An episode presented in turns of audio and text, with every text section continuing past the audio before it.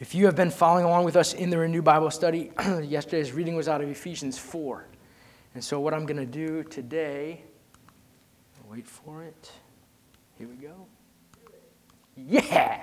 What we're going to do today is read Ephesians 4 together, and then I'm going to take a little bit of a different spin as far as application goes, and then we're going to be done. How awesome is that?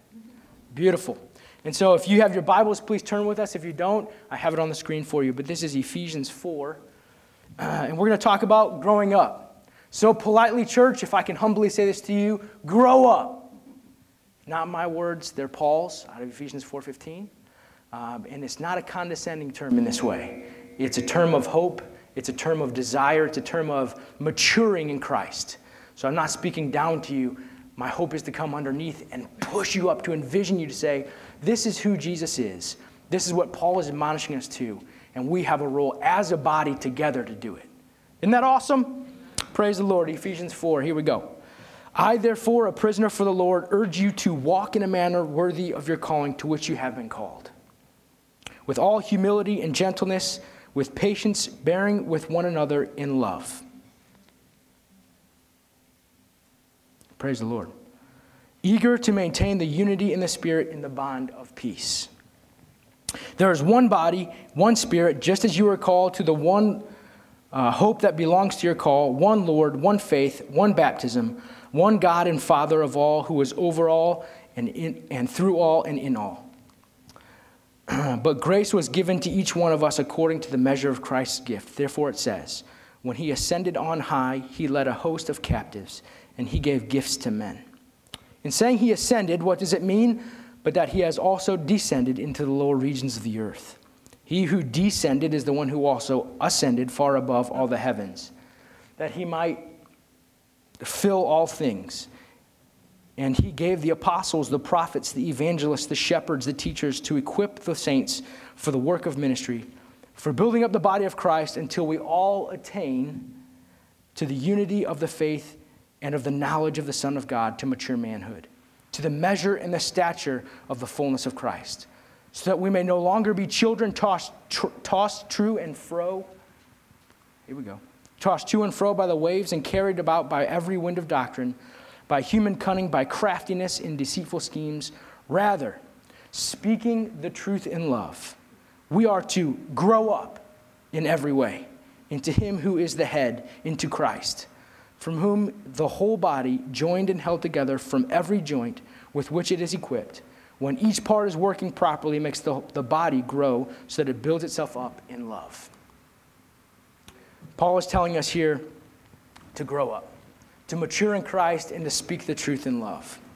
Everyone has a part to grow up. It happens when each part is working properly. And so the reality and the function here is not only talking about the church and, and who we are as we're, as we're to walk in a manner worthy and what Christ has given as we have a unity of what we believe but then also a unity in how we function.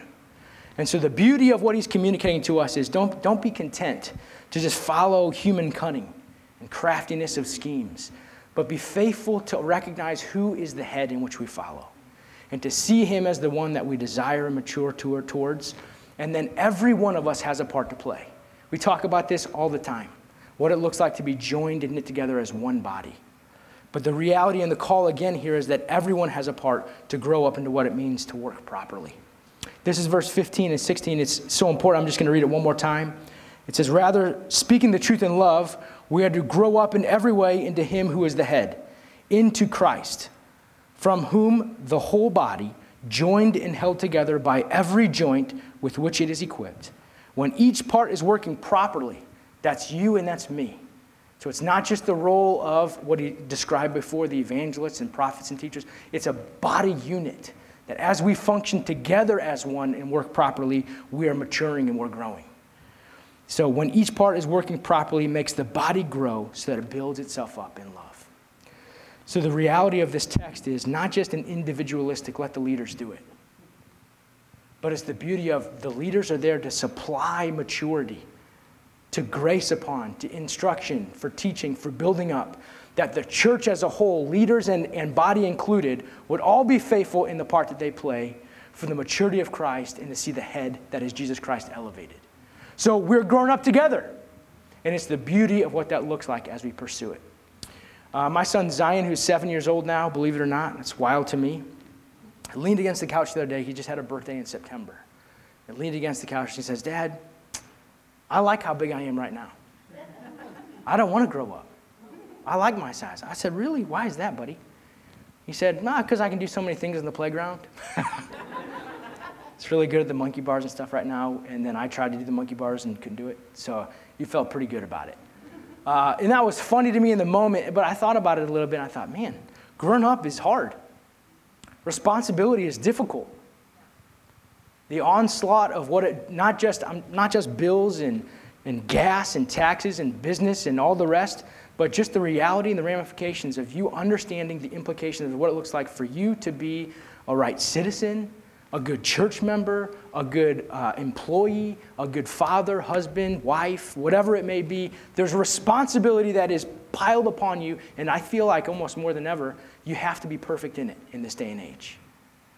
And so, my, my, my plea to you guys is let's look at Jesus Christ as our example.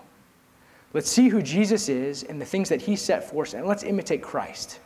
Rather than just striving for a perfection that culture says that we need to be, Let's strive for the perfection that comes through Jesus Christ as we love Him, as we know Him, as we serve Him, and as we imitate Him every day in life. Culture tells us we have to be perfect at everything that we do, and if we don't do it, we won't succeed in life. The Bible tells us that it's impossible to be perfect except through Him who is perfection. And so we strive for perfection in the hope and in the sense that we already have the gifts and the ability to do so given to us by God. So be perfect as your heavenly Father is perfect. That's our pursuit of perfection. Because God is perfect, we have the, the ability to strive for it. And one day we will attain it. Right? So I just want to share this with you. We're going to go over something a little bit different. I'm going to bring us to a different text to explain this, and then we'll close again in this text. So this is Ephesians 4, and we're talking specifically about growing up.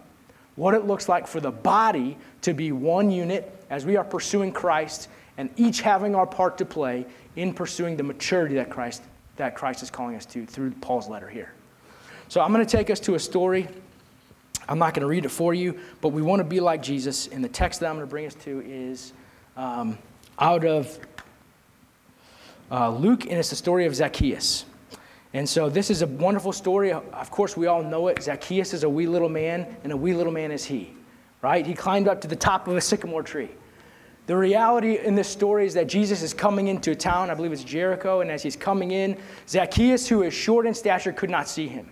At this point in Jesus' ministry, he is in essence famous and has crowds gathering to see who, who he is, what he's about to do, and all that that implies.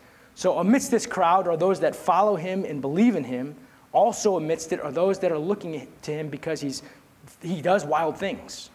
So, Zacchaeus sees something coming, he can't see, so he climbs into the tree to get a better vantage point to be able to see Christ come. And what happens in the story? Jesus comes into town, and immediately what happens? We all know? He gets called out. Jesus says, Zacchaeus, come down from that tree, for I'm coming to your house today. This is an amazing reality for us, of course. You've heard this story repeatedly.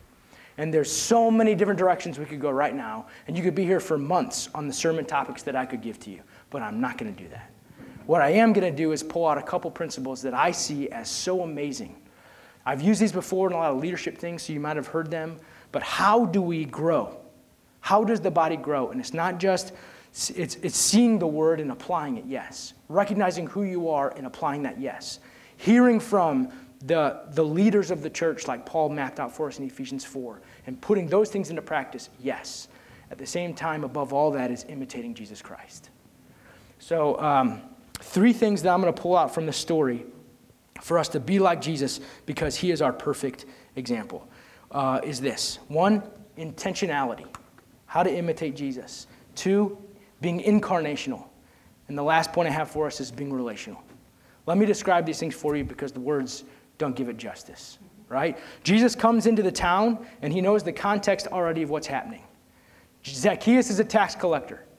So typically, tax collectors in these areas, especially in Jewish communities, are Jews working for the Roman government. So they don't, people don't like tax collectors. We all know why. Because not only they're working for the other government, the other people, the enemies, they're taking their own people's money. And so they take a little money for the government, take a lot of money from me. So Zacchaeus, the little guy, is making a lot of money. And people don't like him because he's, in essence, given the authority to do that by the government. So he is stealing from his own people. So people hate that. So Jesus is intentional in knowing not only who Zacchaeus is, the offenses that he's created against his own people, but the way that people look at him and know him. And so, as soon as they get word that Jesus has picked Zacchaeus out of the crowd and is going to his house, he is slammed with, How could you go to this sinner's house? Who would want to associate with this guy? He's robbing not only us, but he's, he's diminishing the name of the Jewish people. All these kind of things would come against him, culturally speaking. And they go into the house, and Jesus is showing us that he's the pursuer rather than the one waiting to be pursued. He's living proactively. He's calling Zacchaeus out of the tree and said, I'm coming to your house, so get ready. And he goes to the house, um, and of course, they have a conversation that the scripture does not unfold. I wish, I wish so deeply it would be included in the text. Because what we see is transformative power. What we see in the end of the story is something that amazing has, has occurred in that Zacchaeus' heart is totally transformed. We'll get to that in a second. But it's the intentionality behind, behind Jesus and him walking into a town. You know, I'm sure that Jesus was going somewhere for a particular reason. But he had time for Zacchaeus, who people disliked. He had time for the sinner, who people discarded. And this is on the very fringe of the city as he's coming into the town. His plans, maybe they weren't altered, but in my mind they're altered. If you're traveling somewhere, I imagine you're wanting to get to a destination. For whatever reason, at the very beginning of entering the town, Zacchaeus is the one that's called out. The intentionality behind what Jesus does is, is um, something that has to be recognized and noticed. He lives his life intentionally. There's a purpose for calling out Zacchaeus, not only for Zacchaeus' life and transformation, but for us to recognize the way that we are to pursue people has to be on an agenda for the kingdom of God and on transformative mission, not just something that passes by. It's very easy for Jesus to keep walking and continue to do what he wanted to do. But he called out one particular person the man that was pushed out in the community, the man that was discarded, and the man that was looked poorly upon. Not only for stature, most likely, but then also for vocation. And so as we come to this, we recognize the intentionality behind Jesus. You know, we're given a tool belt of tools by the Holy Spirit called the fruit of the Spirit. And I think oftentimes we overlook that these tools can be used every day in life to be intentional in how we operate. But I think a lot of times we wear a tool belt and we walk around looking for the hammer. You understand my analogy there? Uh, where you're wearing the tool belt, and you know what you always misplace when you're on a construction site is the tape measure. If you don't stick it back on the belt, like, where did I put that thing? Or uh, the pencil, if it's not behind your ear in the right spot for measuring, I don't, I can't, then I just start using sharp objects to draw a line, and then the cut's off, right? It's miserable. But what I'm saying is this you have the tools through the Holy Spirit you need to take action, to live intentionally, and to be proactive. What does it look like for us, though, in our responsibility? To take the tools out of the tool belt and use them appropriately. I think oftentimes we ask the Lord for the tool when I think He's saying to us, reach down and use it rather than just keep asking me for what I've given. And I say that in humility because I'm the exact same way. Lord Jesus, give me self control with my kids today. Oh my gosh, one more time. I cannot hand it. Please, Jesus, help me. I really don't want to say something I regret. I really don't want to make an action that would be against what I want to communicate to my children in love and compassion. When the Lord is saying, I've given you self control, it's part of my spirit in you. What does it look like for you to exercise it? What does it look like for you to grow up? What does it look like for you to mature into the things of the kingdom of God rather than just be held back by your understanding of the things you seem to lack in your own understanding? So the Lord is saying, You have the tools through the Holy Spirit. Let's reach in the tool belt and use them because when every part is working properly, this is verse 15 of Ephesians 4 that we just read, the body grows. Amen. But if we're not gonna, if not willing to take the tools out, the body won't grow in the appropriate manner because every part is not working properly. I say this in humility again. I'm in the same spot. But how do I recognize instead of just going towards inadequacy or weakness, Lord, I'm so bad at this, then make the next statement, but you've given it to me. So now I will be better.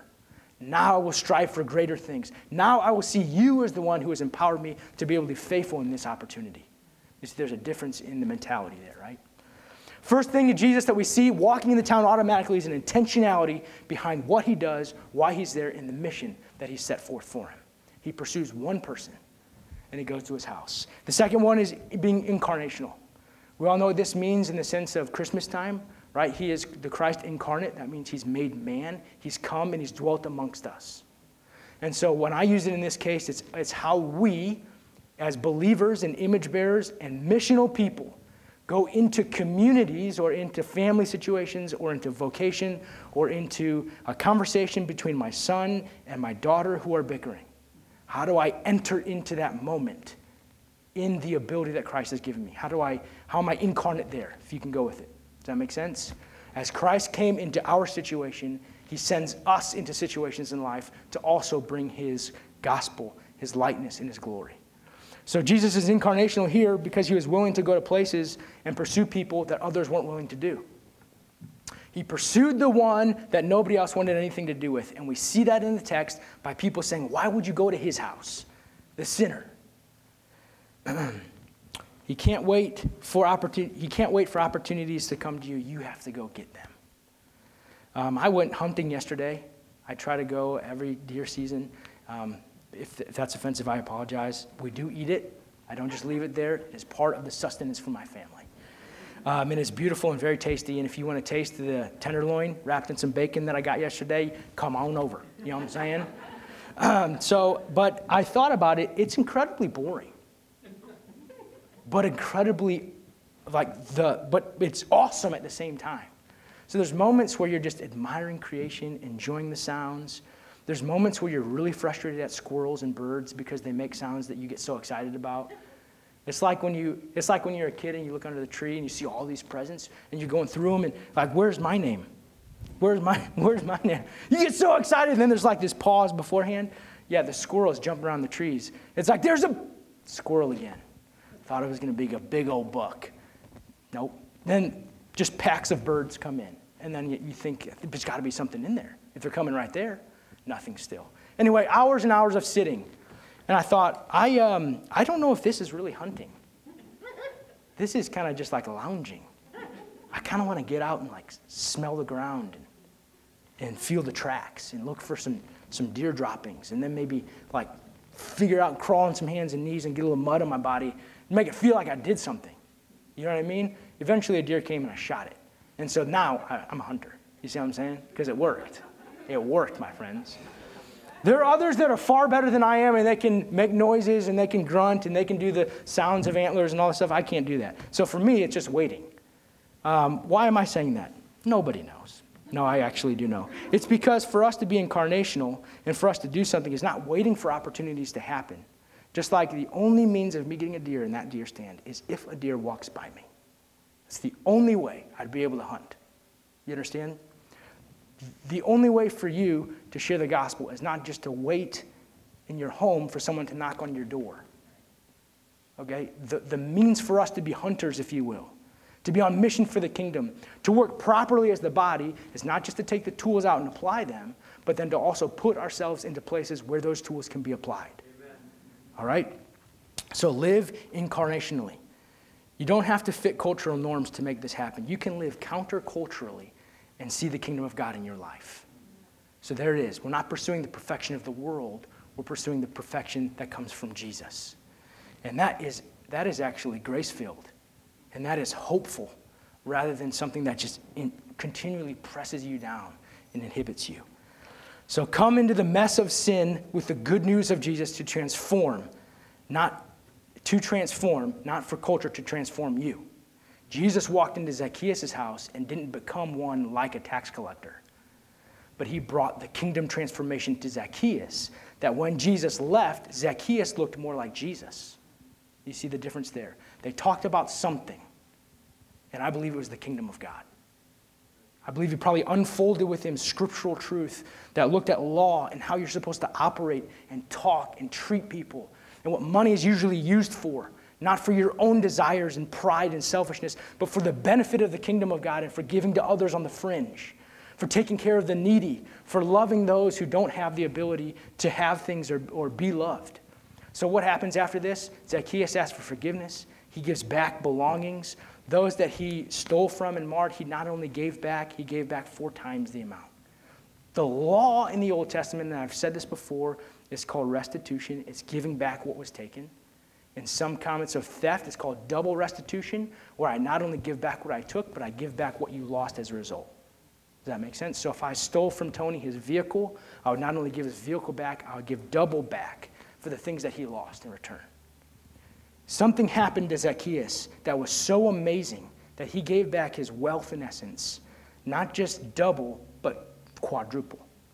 His heart was so transformed by the words of Jesus Christ. He not only met the letter of the law, he went beyond it to say, I can't live this way because you've, you've opened my mind to something that is so amazing to me. I can't, I can't be where I was before. And that's the whole point of the intentionality saying, not, hey, shorty, get out of that tree because you steal people's money. Zacchaeus, the third point, he's relational. Come down from the tree because I'm going to your house, relational. Because I want to talk to you about something today. And then he brought inside the mess of Zacchaeus' home the kingdom of God and a gospel message that he would know good news and hope rather than just the stinginess of how much can I attain for myself, but how much can I actually do outside of myself to bless others. How can we mature, church family? How can we grow up to imitate Jesus Christ and know life in him? You see what we're going for here? So, in, being intentional first and foremost. Going into situations, knowing the tools that we have and applying them. Second, being incarnational, being willing to go into places that are not comfortable. Being willing to bring the good news of Jesus Christ into our family, into our children that are bickering, into our work environments that are hard, whatever that may look like. being countercultural to what society says and living for the kingdom of God. So flipping it over and saying, I'm not going to live for myself here. I'm actually going to use the wealth that I provided for the benefit of, of the Lord and his kingdom. And the third thing is being relational. The kingdom of God is about people, it's about the glory of God being transformed and the right relationship being brought back into his people. It's about who God is as the King of Kings and Lord of Lords, the mediator, Jesus Christ, and his people again being able to walk alongside him because of Jesus. You see that? So now we have peace with God again. The kingdom of God is about reconciliation to the Father. Know people's names, use their names. I have a new neighbor that just moved in across the street from me maybe two months ago. His name is Ken. Huh? Pretty good. But um, Ken is, is an amazing guy. He came out and he started talking to me, and we had a great conversation. They came from Seattle, outside of Seattle area. His wife is, um, on, is a resident at Big Barns and she's actually pursuing ER stuff. And so it's an amazing opportunity for her to, to do all that, especially in this COVID era. So she's going to different places. But Ken works from home still and is still on uh, Western time. So he works from 11 to 7 every day. So he comes out occasionally and we talk. What I was impressed by Ken was not only his willingness to have a conversation with a complete stranger as if he knew me all his life. He's a non believer, right? That's good. This is, this is awesome because he's going to meet Jesus. But then the second thing is, he knows all of our names immediately. He, he um, knew my name, and every time he came out, he called me by my name. He knew my kids' names immediately, and there's some crazy names there. Um, and then he's, he's met my parents, and he remembers their names. He's met my mother-in-law, he remembers her name. So the, it's, it's this amazing thing is how small of a thing. But to be relational is to know someone, right? And to show them that they matter that they're seen, that they're heard. Jesus came into town, and the very first thing he did was use someone's name and then went into that person's place and environment. Probably that no one, has ever, no one else has ventured to go to, other than maybe an egg on the door. You see what I'm saying? They didn't like him. So he had a visitor once, and it turned out to be the uh, Messiah. The Savior of the world is the one that entered his home. Um, and you know, metaphorically speaking, obviously his heart. Something was transformative there. So the kingdom of God is about people. Know people's names and use their names. Go to people's homes. Maybe this day and age, that just means calling them. But something that is personal because it's countercultural nowadays. But it also shows that you see people, that you hear people, that they matter, that their image bears alongside you. Even in differences, you can, you can talk about life together. So be relational. Ken knew my name, and it made me feel, even though I know all these things, it made me feel great, it made me feel included. Made me feel like he actually wanted to know my kids. Made me feel like he actually wanted to be my neighbor rather than someone that just kind of comments on my grass that doesn't look good or something like that here and there. You know what I mean? Grow up. In humility, this means pursue the maturity of Christ alongside one another because the body needs the body. If we're not doing it independently, we're not doing it corporately. So we can give you Renew Bible studies, and they can be a fantastic boost to you in your walk with the Lord. But if we don't continually walk these things out individually, the corporate also is not fully functioning. I want to be fully functioning for the Lord. I want to see the King and his kingdom and do amazing things for the mission of God. And I believe that we can do that alongside one another. So be like Jesus. He is our perfect example. When you spend time with Jesus, you cannot leave unchanged. The transformative power of the Word and of the Holy Spirit and of the gospel makes you different and it makes you better, just like it did to Zacchaeus. When you imitate Jesus in love, the entire body will be strengthened. So, yes, do it for yourself because it's important, but also recognize that you're a part one with another. And as we function together and as we grow together, we all together are seeing something more and beautiful and larger of who God is in His kingdom.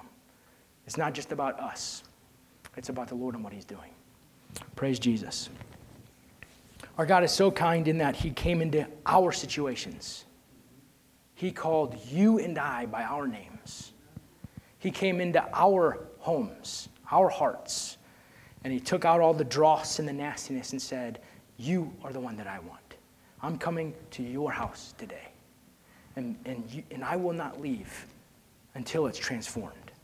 And He's done that in us, and we have an amazing hope in the gospel. And that's why we can say, grow up to one another, because we're pursuing the Lord and being better in Him. We're doing it alongside one another. But as we come to the table today, let's just take a moment. If you all have your little cups, if not, there's some outside on the table right there, and we can give it a, a second. But I just want you to, to search your heart now before the Lord and say, Are you coming before the Lord in a worthy manner? Meaning, are there things in your heart and in your mind that you need to think about, that you need to confess for, that you need to bring before Him? Because we cannot do this meal soberly. It cost Jesus him his life. And so, certainly, it can take a minute of our time. Right? This is the admonition of Paul from 1 Corinthians is to examine your hearts before you come to the table. So that's exactly what we're going to do.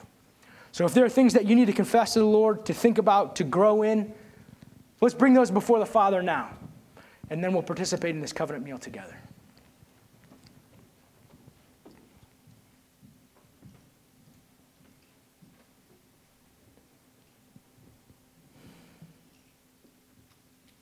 Father God, corporately we confess. We confess where it's so easy just to provide for ourselves or to pursue things that just make us feel good or make us happy in the moment.